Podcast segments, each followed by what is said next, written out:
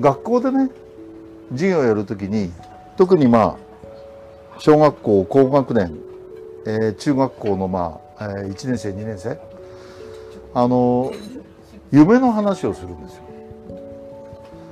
夢っていうものはあの持つ必要もあるしまあ、えー、小学校56年中中学12年で、まあ、持ち得ない自分は将来こういうふうになりたいんだっていうのは持たなくてもいい。でもそれずっと持たなくてもいいよって言ってる夢は何かっていうとやっぱり自分のある程度欲求欲望のなんていうかなそれを達成する。でももっと素晴らしいことはやっぱりこの自分のその人生かけて命かけて何かのために誰かのために汗をかく。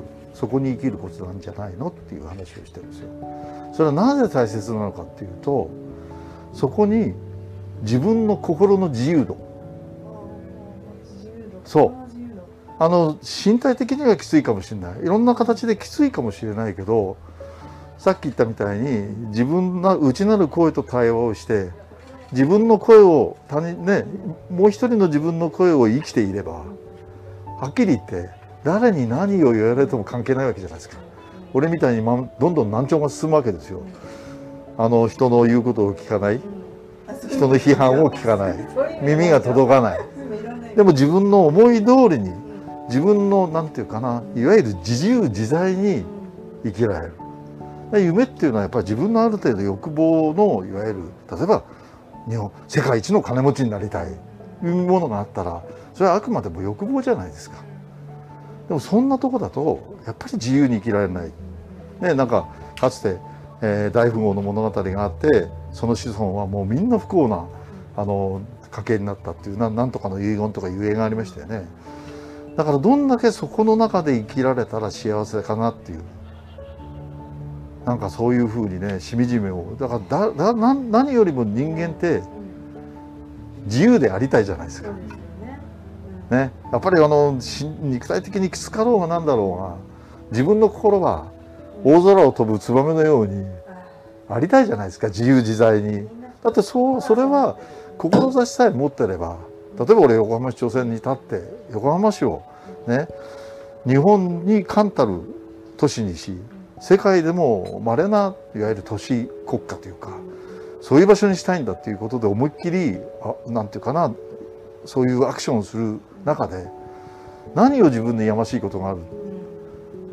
大いなんか楽しめて今回のあの選挙もそうですよ。あの非常に理不尽や不愉快なことにたくさん出会います。ね、公職選挙法いろんなものにもう本当になんだこの国はと。それからマスコミの対応、ね、それから何たってあの候補者なのにその他。俺その他っていう名前じゃねえんだけど。そうそうそうそうね9人いると。ね。えー、お好みさん何々さん何々その他。私その他じゃないんですよ。名前あるのちゃんと。そうでもねそういう中で生きてると面白い。でそれは何かっていうといろんな問題が見えるから。あのメディアも記者たちもねそれなりの立場があってしょうがないと思う。それはもうこの年になれば一方的に悪いんじゃなくてそれぞれの立場があってかわいそうになやりたくてもできないんだろうな行政に対しても政治家に対しても僕はそういう気持ちを持ってる。でもだからこそそういう人たちの鎖も解き放ちたいわけよ。みんなが自由になって自在の社会を作ってもらいたいわけよ。それは市民もそう。みんなもそうよ。ぼーっとしてんじゃねえよって話よ。今どんなにどんな状況に横浜が置かれ日本が置かれてるのかこのままでいいんですか？だからそれには今抱えてる問題をやっぱり行政政治がつまびらかに出して今こういう問題が起きてますよということをまず財政から何から非力してやっていくべきその延長に IR があったり何なりすべきなんだよ。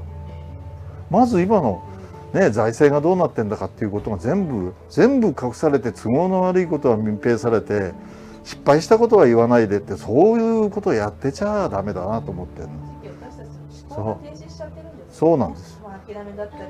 そう。だから本当にあの寿町の富井さん連れてきて226事件の紙芝居をですね市議会でやってもらいたいよね。私はこうやって生きてきましたって。それが何だとそれ素晴らしいじゃんって横浜市はこうやって失敗してきました。ってだから今度直しましょうよって。